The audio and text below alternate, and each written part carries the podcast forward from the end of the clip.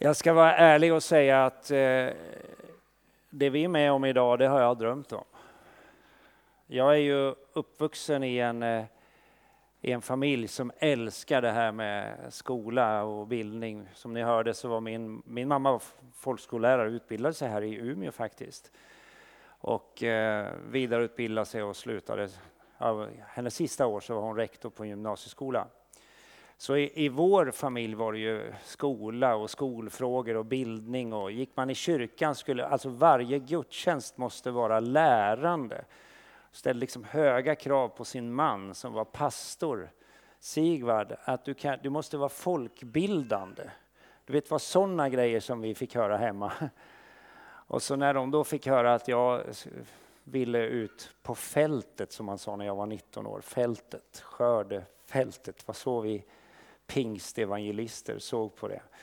Då säger min mamma så här, ja men då måste du läsa teologi Ulf, minst fyra år. Så för att liksom blidka då min, min mamma så sökte jag in till Örebro Missionsskola som man då kunde läsa eh, teologi akademiskt på på den tiden. Men, och kom in. Nej. Men till min, min, mina föräldrars förtret så, så begärde jag, vad kallar man det för, anstånd? Kan man säga så? Ja, uppehåll. Eh, så jag blev liksom känd som studenten som aldrig kom på, på, i, i, eh, på uppropen. Det tog mig ungefär 15 år för att inse att det där skulle jag ha gjort det från början. Så när jag var runt ja, 30 33, 34, 35, någonstans där, så började jag läsa teologi akademiskt, så att säga. Och eh, det tog ju lång tid innan jag fick, fick mitt diplom från Life Christian University på Tampa i Florida. Men det har jag liksom klistrat in så här, funderar på om jag ska sätta upp det någonstans, det vore ju kul. Men det är liksom ingenting. Teologi, ni vet, det, det är ju... Jag menar, när börjar man studera teologi? Teologi är ju lära om, om Gud.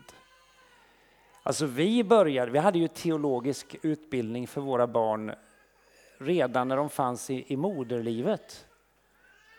Vi sjöng för våra barn och vi bad för våra barn och så födde Louise våra barn och då, då började vi ju prata med dem om Gud, om Jesus, om livet. Och, och det var ju självklart för oss att att ge våra barn det som var frälsningen för våra liv. Det är klart man vill dela det. Det är inget man prackar på barnen, men man delar ju med sig det bästa. Det är ju inte så att man tänker, ja men allting ska jag berätta för mina barn om, men inte ett ord om kärlek. Inte ett ord om hopp och definitivt inte ett ord om tro. Eller? Nej, det är ju tvärtom. De viktigaste grejerna, de delar vi med våra barn. Sen kanske man kan hoppa över en och annan grej eller märka att en del saker behöver de komplettera när de har dragit iväg hemifrån. Så när jag blev föreståndare i pingstförsamlingen i Sundsvall, då, då försökte vi starta en skola på kristen grund. Vi lyckades inte. Ja, vi lyckades. Det blev en förskola. Eh, och det var i alla fall ett bra försök. För vi kände att vi, vi, våra barn behöver det stödet. Eh, vi tänkte inte så mycket på isoleringen utan vi tänkte att de behöver det. Till slut nu då den här gudstjänsten, livslångt lärande med Jesus som förebild. Eh, när jag var ung så eh, tänkte jag att eh, vuxna människor, de, de är väl fullärda. Alltså det var min illusion om hur det är att vara vuxen. Jag, jag, jag, tittade på mina föräldrar och jag tyckte de kunde allting. Och så pratade jag med mormor och morfar och farmor och farfar och de var så bildade. Jag tänkte när man är så gammal då vet man allting. Då behöver man inte lära sig någonting mer.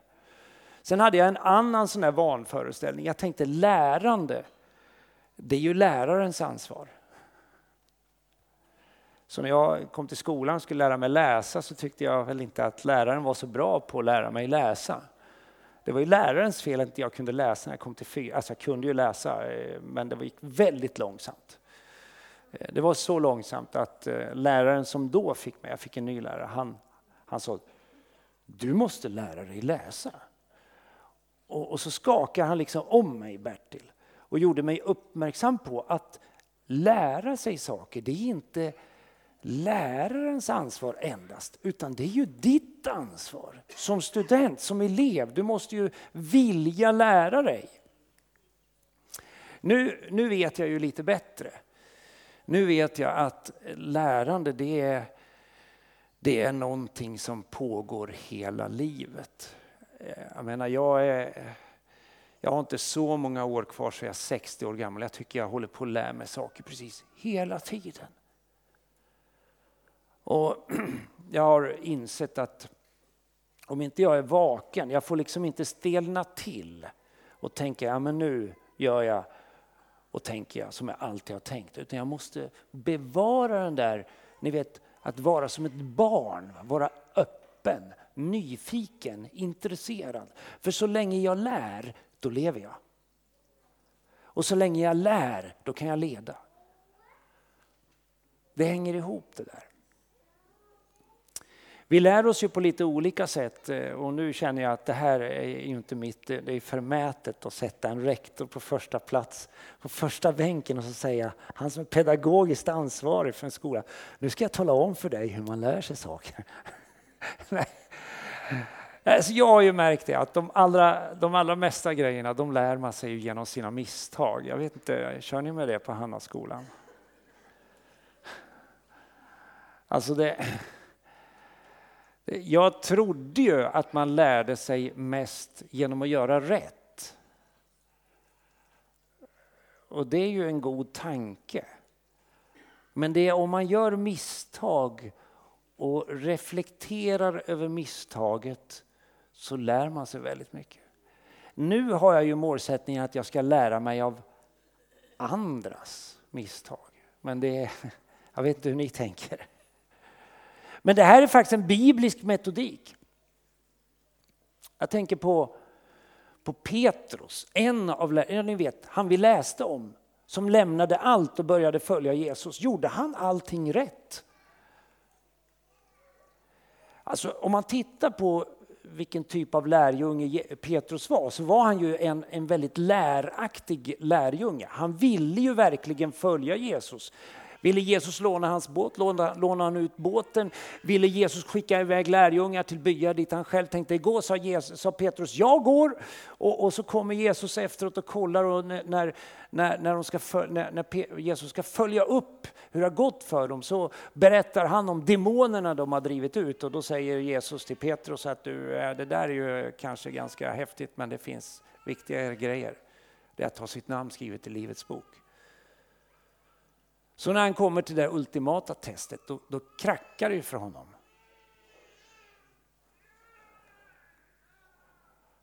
Han säger, jag ska inte svika om alla andra sviker. Jag kommer gå i döden för dig. Men han fixar ju inte det. Och egentligen har jag tänkt att, att det som sen händer när, när Petrus sedan upprättas som människa som lärjunge och som ledare, det är det som gör honom till den ledare han sedan kommer att bli. Och då är misstaget inte problemet. Det är en del av redskapet för att lära honom saker. Och egentligen är det här oerhört pedagogiskt. För då är det inte hela världen om man inte gör allting rätt. Om man är ödmjuk och tänker, ja men jag kan lära mig någonting av det här. Det finns de som kommer att stampa på dig. Bry dig inte om det.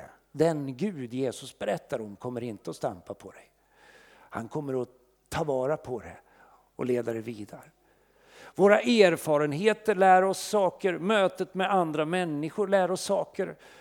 Eh, för min del har jag, jag vet inte ni som har träffat mig, jag vet inte om ni tycker att jag är jobbig, men mina barn brukar säga, inte tio frågor nu pappa, när det kommer någon ny in i vår.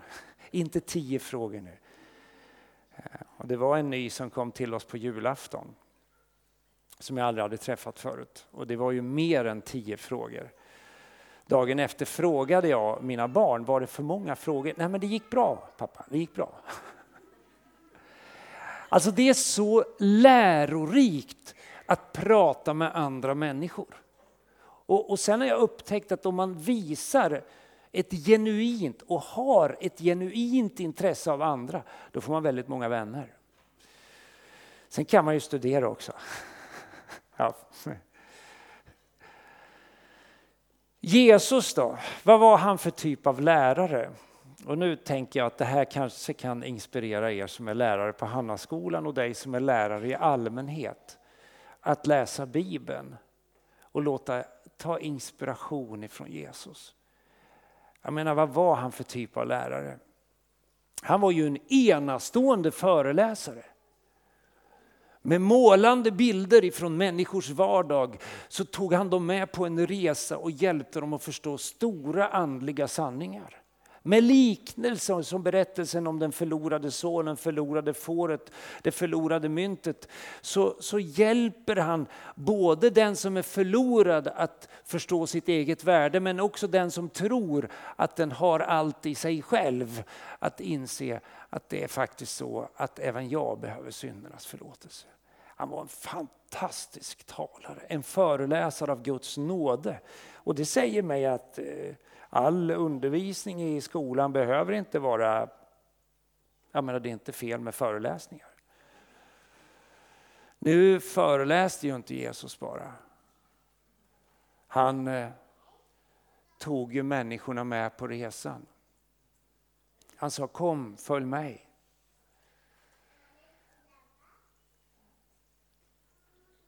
Det treåriga teologiska seminariet som som Petrus, Jakob och Johannes var med på. Jag menar de där tre åren de följde Jesus. Det var ju e, egentligen väldigt mycket, det handlade väldigt mycket om att vara med Jesus. Hur lär vi oss av Jesus? Jo, men genom att vara med Jesus. Genom att integrera Jesus, låta honom bli en integrerad del av livet. De följde med honom de såg hur Jesus gjorde. Jesus förklarade vad han gjorde.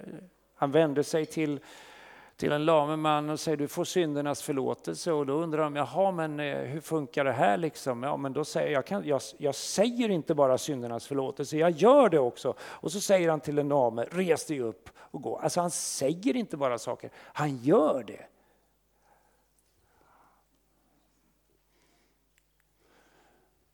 Och han inbjuder dem att vara med. Sen efter ett tag så, så får de själva prova. Och då blir de indragna i processen. Alltså det, är jätte, det här kan man säkert forska omkring och försöka hitta, vaska lite grann. Hur, hur, hur, vilken didaktik använde Jesus? Det finns de som säger, och jag tror vi har anledning att tro det, att Jesus är världshistoriens främsta didaktiker, alltså lärare. Att vara kristen, det är att säga ja till någon som vill lära mig saker om livet. Då kan man ju undra vilka ämnen, vilka ämnen, ja, jag gick igång på det här, alltså jag, jag ber om ursäkt för detta. Det känns nästan som ett föredrag idag. Det ska inte, det, en predikan ska inte vara ett föredrag, men okej, okay, vi kör. Vad skulle ni tro var Jesu favoritämne? Ja, på... Jag tror att han är ganska bra på teologi.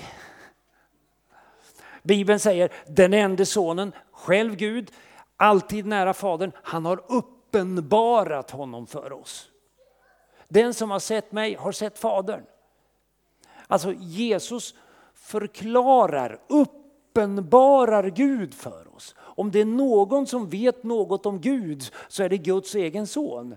Så vill vi förstå vem Gud är ska vi komma Jesus nära. En enastående teologi, teolog som både vet vem Gud är men som också kan göra teologin tillgänglig så att den funkar i vardagen. Men eh, jag skulle vilja påstå att Jesus var ganska bra på att undervisa om eh, biologi också. Lära om livet egentligen. Bio, liv. Alltså han var ju naturvetare. I begynnelsen fanns ordet och ordet fanns hos Gud. Det fanns i begynnelsen hos Gud. Utan det blev ingenting till av allt som finns till. I ordet var liv och livet var människornas ljus och ljuset lyste i mörkret. Och mörkret har inte övervunnit det. Ordet blev kött. Alltså Jesus var med och skapade förutsättningarna för det som är våra liv, för hela kosmos. Så vill vi förstå kosmos och den verklighet vi lever i så ska vi röra oss emot Jesus. Men vi ser ju när vi följer honom att han var ju en fantastisk eh, själavårdare. En psykolog av Guds nåde.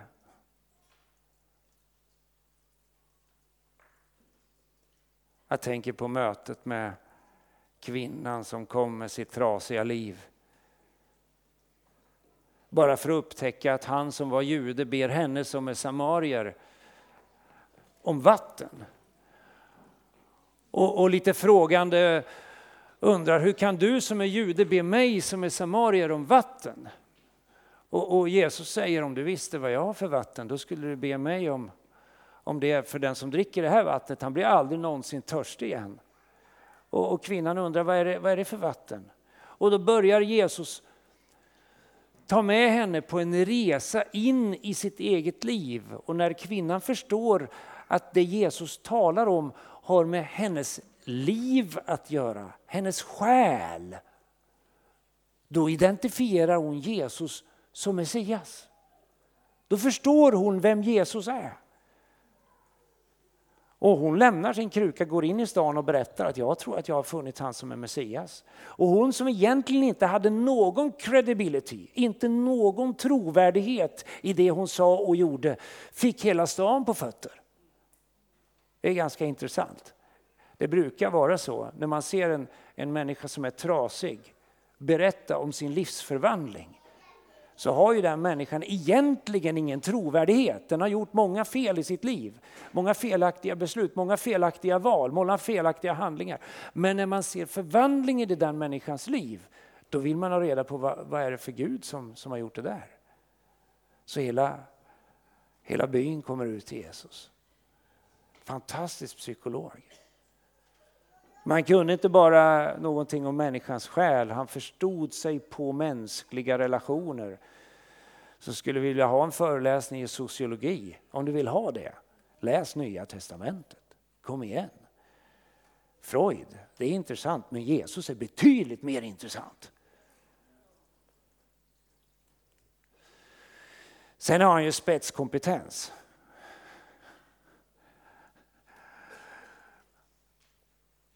På försoning. Där kan man faktiskt säga att där är det så uppenbart att Jesus inte bara pratar försoning. Han säger inte bara låt försona er med Gud, vänd om. Han skapar förutsättningar för försoning och drar med oss in i det som försonar människan med sig själv, med skapelsen, med varandra, med levande Gud. Det är ju en fantastisk undervisning att leva med, att bäras av, att förvalta. Och, och jag, jag, tänker när jag läser om de här, när jag liksom skriver upp alla de här ämnena, för det finns ju fler, va? så tänkte jag, är det någonting den här världen behöver så är det ju det här. Det här behöver Umeå. Sen är det ju så skönt med Jesus att han är egentligen inte primärt intresserad av det som har varit, även om han vandrar tillsammans med dig tillbaka genom hela ditt liv, likt en psykoterapeutisk eh, dialog. Fast med den skillnaden att för varje del av ditt liv där du möter det som är trasigt så, så läker han dig, försonar han dig, förlåter han dig. Men han slutar ju inte med att du förstår dig själv utan han börjar beskriva din framtid. Så att möta Jesus det är att möta någon som undervisar om framtiden. Extremt futuristiskt. Tron, den föder inte minnen. Tron är grunden för det vi hoppas på. Tron sträcker oss framåt. Genom tron förstår vi att världen har formats genom ett ord från Gud. Det är saker som människan inte kan förstå utan tro, men med tro är det möjligt. Jesus har säkert fler ämnen. Det finns fler områden som Jesus undervisar om. Vi lär så länge vi lever och så länge, så länge vi lär så lever vi. Vi behöver goda lärare.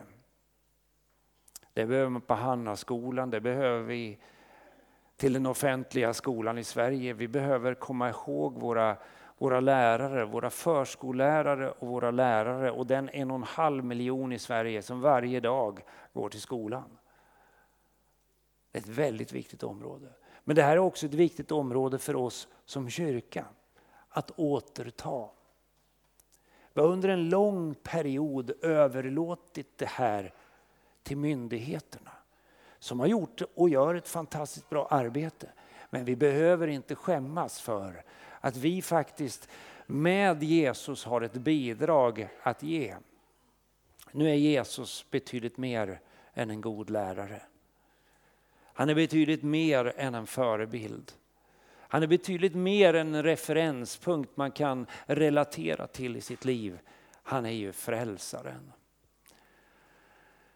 Så när Jesus säger kom, följ mig. Jag ska göra dig till människofiskare så är ju det inte bara ord givna till människor i en specifik situation. Det är en tidlös kallelse att följa. En tidlös, en tidlös inbjudan att låta Gud göra det vi människor inte kan göra. Kom, följ mig, lägg ditt liv i min hand. Det du inte tror är möjligt, det ska jag göra med dig. Det ger människan ett uppdrag, en mening. Metaforen Jesus använder är ju naturlig. Petrus fiskade ju fiskar. Det är klart Jesus talar om fiskar. Men vad är det, vad är det som är din, ditt livs passion? Det du gör kan du få göra för Jesus. Ditt liv får ett uppdrag. Den som hör dessa mina ord, säger Jesus, och gör efter dem inte bara hör, reflekterar och tänker det var bra, utan börjar agera i enlighet med de här orden. Han är som en klok man som bygger sitt hus på berggrund. Regnet öser ner, floden kom, vindarna blåser, kastar sig mot huset men det rasar inte eftersom det är byggt på berggrund. Vi ska avsluta den här gudstjänsten med att be tillsammans. Jag ska be lovsångsteamet komma upp. Eh, och vi ska, vi ska be för Hannaskolan. Vi har eh, några lärare här, vi har några elever här. Vi, vi vill gärna be för er. Ehm, och, och, vi som kyrka vill ta med er i våra förböner. Men det finns fler lärare här. Ni är viktiga. Ni som, som förskollärare, och som lärare har sagt ja till att faktiskt eh, skapa förutsättningar och ge något fint till nästa generation. Vi vill be för er. Men så kan det ju vara så när du tittar på ditt liv att du tänker, ja men jag skulle vilja att någon bad för mig. Vi har en förbönsplats längst ner på min vänstra sida i kyrkan. Där finns, vi har några som är förberedda för att be för den som söker förbön. Du är välkommen att söka dig dit. Jag tänker att vi sjunger en, en sång tillsammans och börjar bedja. Och så vill jag, vill jag välkomna er som är, är, är lärare och elever och eh, hit fram. Så tänker jag att vi vill be särskilt för er i, idag. Men låt oss resa oss upp och så sjunger vi tillsammans och öppnar våra hjärtan för, för Gud.